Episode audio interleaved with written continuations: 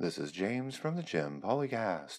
On this episode, I'll talk about the Supreme Court and how their decisions are going to help the Republicans in twenty twenty-two.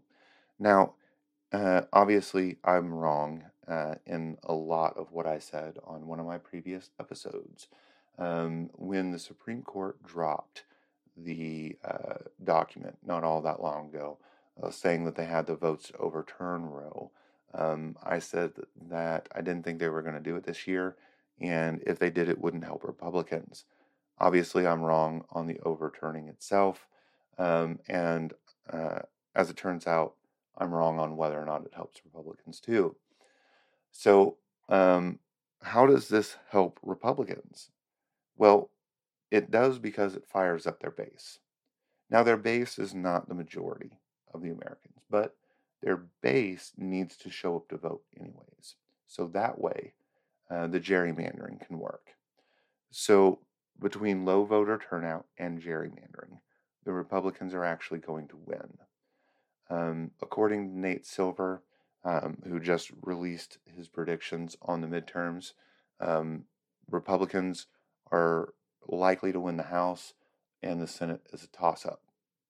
Um, you know, This swayed me into issuing kind of this retraction episode um, because I didn't think it was going to help Republicans, but apparently so. Um, what's going to happen, like I said, is these victories, they're going to inspire the base to get out to vote, which is going to be just enough to make the gerrymandering work. So there's going to be a real possibility this leads into Joe Biden being a one-term president. And that's not good for the country. Um, there's a lot of people out there who are like, yeah, it's great. Um, we don't like Biden. Let's go Brandon, that sort of stuff. Um, those those type of individuals, you know, you're never going to sway them unless it's Trump. But for the most part, I think we all kind of realize that Biden has been yeah, kind of status quo, but we've kind of needed that. We've got our footing back uh, it, politically, maybe not economically, but that's not Biden's fault either. Um, I think this going back to Republicans isn't going to be good. And these rulings that are coming down from the Supreme Court will then be reinforced by law. And it's important that everybody gets out to vote. This is the only way to stop it. Um, I want to be wrong. I want Nate Silver to be wrong. I want people to show up to the polls. I want the the um, the ruling on the Supreme Court to motivate people to vote, but I don't think it will. Um, you know, nothing really motivates the non-voting American to vote. Nothing.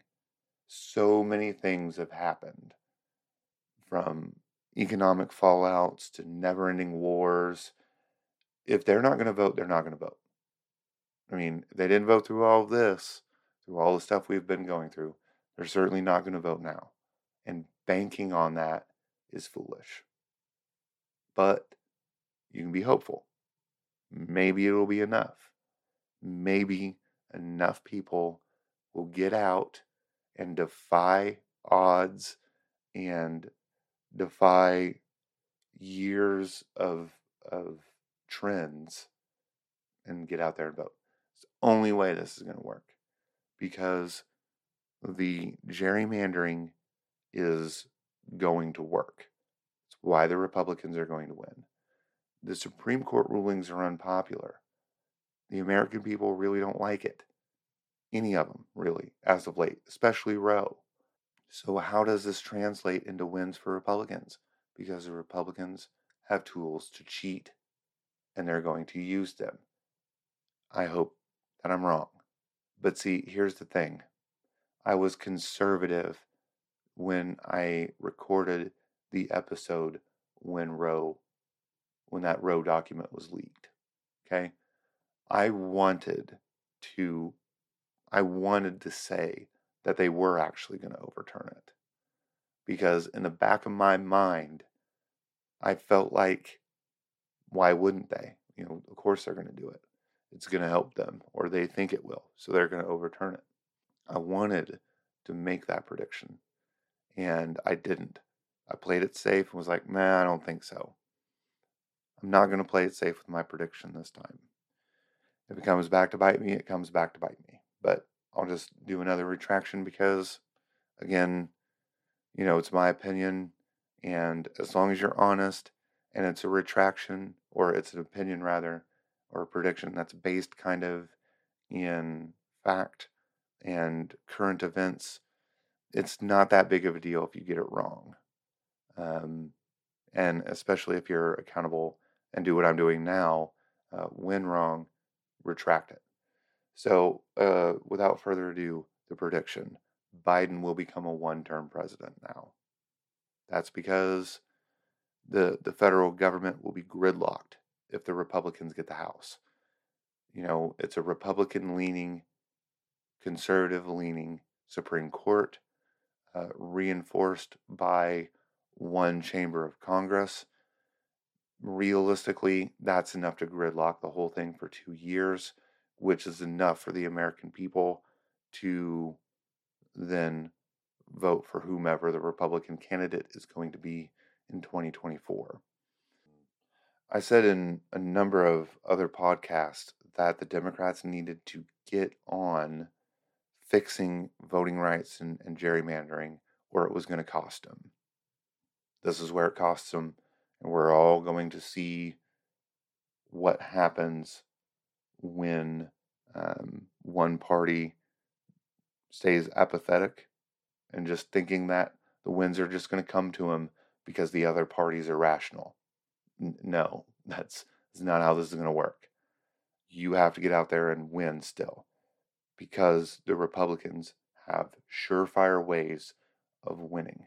And if the Democrats can't get out there and actually make an impact in the minds of voters, those ways of winning are going to work. And all of these decisions that the Supreme Court is making that no one likes will turn into law when the Republicans take power. Please get out there and vote. It's the only way to win. It's the only way to overwhelm gerrymandering. It's the only way to stop the Republicans from codifying all of these bad Supreme Court decisions. That's all I have for this episode. Thank you for listening to the Jim Policast. Be sure to like the Jim Policast on Facebook, Instagram, and Twitter.